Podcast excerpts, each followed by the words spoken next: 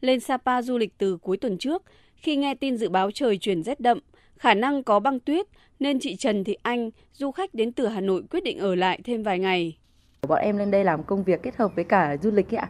Nghe dự báo thì là vài ngày nữa sẽ có băng tuyết thì bản thân em trong đời em cũng chưa được à, ngắm băng tuyết lần nào em cũng đã kiểu rất là háo hức để được à, trải nghiệm nên là cố gắng nán lại Sapa để mà được à, tận hưởng cái không khí đấy một lần trong đời.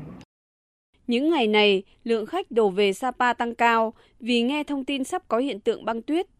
Khách sạn Pao Sapa với quy mô 230 phòng đã được lấp kín, phần lớn là du khách giữ chỗ từ tuần trước. Để đảm bảo giữ ấm cho du khách, khách sạn đã duy tu bảo dưỡng, sửa chữa hệ thống điều hòa, cung cấp nước nóng, chuẩn bị nhu yếu phẩm phục vụ du khách.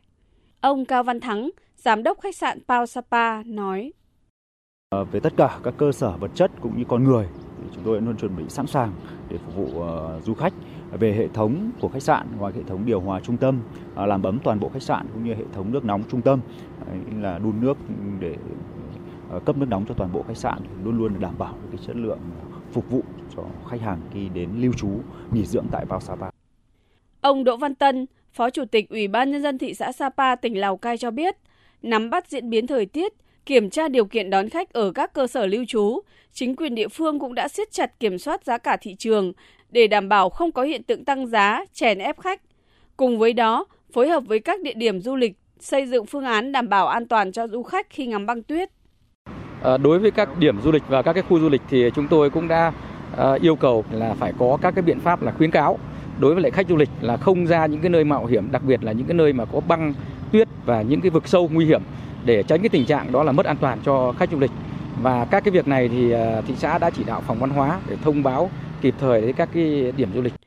Việc tham gia giao thông mật độ cao trong điều kiện sương mù, băng giá tiềm ẩn nhiều nguy cơ mất an toàn giao thông.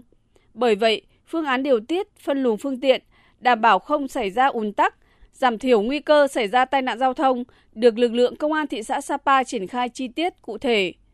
Trong công văn Ủy ban Nhân dân tỉnh Lào Cai vừa gửi các sở, ban, ngành, thành viên Ban Chỉ huy Phòng chống thiên tai và tìm kiếm cứu nạn tỉnh, Ủy ban Nhân dân các huyện, thị xã, thành phố, tỉnh Lào Cai đã yêu cầu các địa phương thông báo, hướng dẫn cho khách vãng lai, khách du lịch, cảnh báo nguy cơ xảy ra băng giá, trơn trượt để đảm bảo an toàn cho người và phương tiện tham gia giao thông.